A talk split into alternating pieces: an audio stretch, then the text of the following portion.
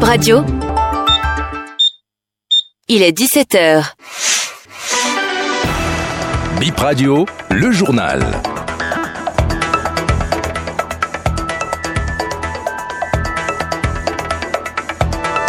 h sur Béné Info Premier. Merci de nous rejoindre pour l'actualité. Les députés sont actuellement en séance plénière sur la loi liée au blanchiment de capitaux avant le démarrage. Ils ont discuté de la procédure menant à l'adoption de cette loi. Réaction minorité et majorité parlementaire à suivre. Instant musique demain à Cotonou, un concert d'opéra est prévu se tenir à l'Institut français avec en tête trois acteurs dont Aurore Hugolin.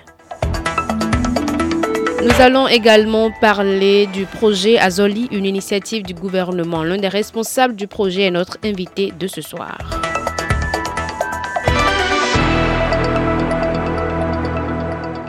À nouveau, bonsoir. La première session criminelle au titre de l'année 2024 de la Cour de répression des infractions économiques et du terrorisme CRIET démarre lundi 15 janvier prochain. Près d'une dizaine de dossiers seront au rôle de cette session qui va durer environ deux semaines. Le projet de loi uniforme contre le blanchiment de capitaux, le financement du terrorisme et la prolifération des armes blanches de destruction massive est en cours d'examen à l'Assemblée nationale. Quelques députés ont suggéré que le Parlement passe directement au vote du projet de loi. Ils estiment que chacun a eu le temps de lire les articles du projet de loi avant de venir à la session. Alassane Seydou. Moi, je comprends que c'est une question de procédure ou de principe. Mais quand nous-mêmes, on se fait parfois adoption titre par titre, c'est des méthodes qu'on trouve pour aller plus vite, pour ne pas s'éterniser. Avant, quand le président de la commission hier introduisait, il a dit, nous ne pouvons rien changer, c'est une chose déjà adoptée dans laquelle, quel, que soit ce que nous voulons comprendre, si nous comprenons, nous ne comprenons pas, nous devons adopter ça. Monsieur le Président, ça nous enlève notre volonté. Et quand quelque chose nous enlève notre volonté, il faudrait trouver le moyen, comme on dit, de s'entendre sur l'essentiel. C'est pour ça que je suggère, je soutiens ceux qui disent qu'il vaut mieux que nous adoptions ce texte-là, en considérant que depuis hier, où vous nous avez donné le temps de retourner lire, tout le monde l'a lu. Si, si on peut même dire simplement tel titre à tel titre, si personne n'a rien noté, on continue, on adopte. De notre côté, le député Joël Godonou de l'opposition suggère que tous les articles soient lus dans les détails comme à l'accoutumée avant une quelconque adoption. Je m'étonne puisque dans les commissions, quand on travaille, nous avons l'habitude de regarder ce qui était fait et ce qui est fait maintenant. Et un tableau comparatif nous a été donné. Je voudrais suggérer humblement que par rapport à l'ancien test, si à des endroits il y a eu de changements, que c'est ces endroits seulement qu'il faut restituer sans pour autant lire tout, même si le même texte se retrouve en amont. Ça nous évitera effectivement de perdre du temps. On regarde le tableau comparatif, ce qui est changé, on l'évoque. Tout à l'heure, mon prédécesseur a dit effectivement qu'il y a pas, il y a un tableau questions-réponses qui devait être annexé au rapport que nous n'avons pas. S'il y en a aussi, ça nous permettra également de vite avancer.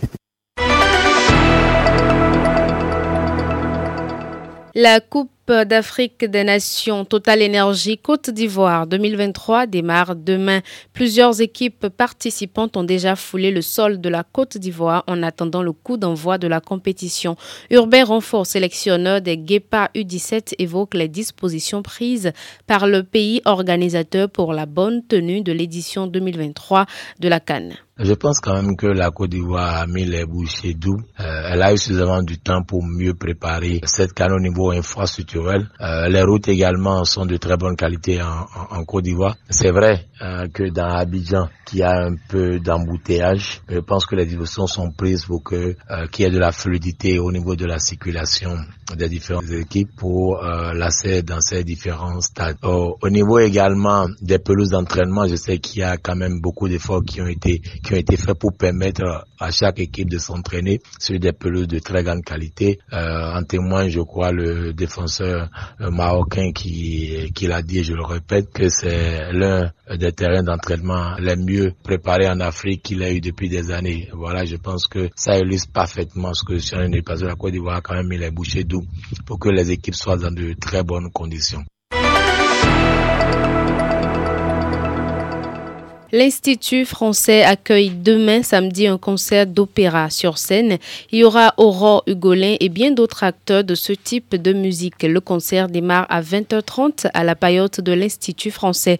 Fabienne Bidou, directrice déléguée de l'Institut, parle du contenu de ce concert. C'était ce matin au petit déjeuner de presse organisé par l'Institut afin de présenter le programme culturel de l'Institut aux hommes des médias. Elle est au micro de Dorcas Awangan.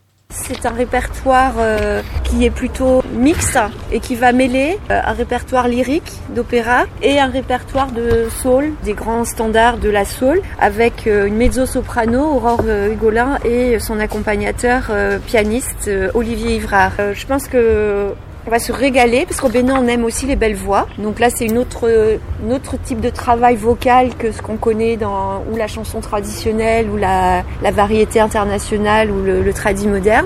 Euh, mais je sais que les Béninois ayant quand même euh, une oreille fine, ils sauront aussi apprécier euh, finalement une autre forme de musique traditionnelle qui est celle qui vient du Nord. Quoi.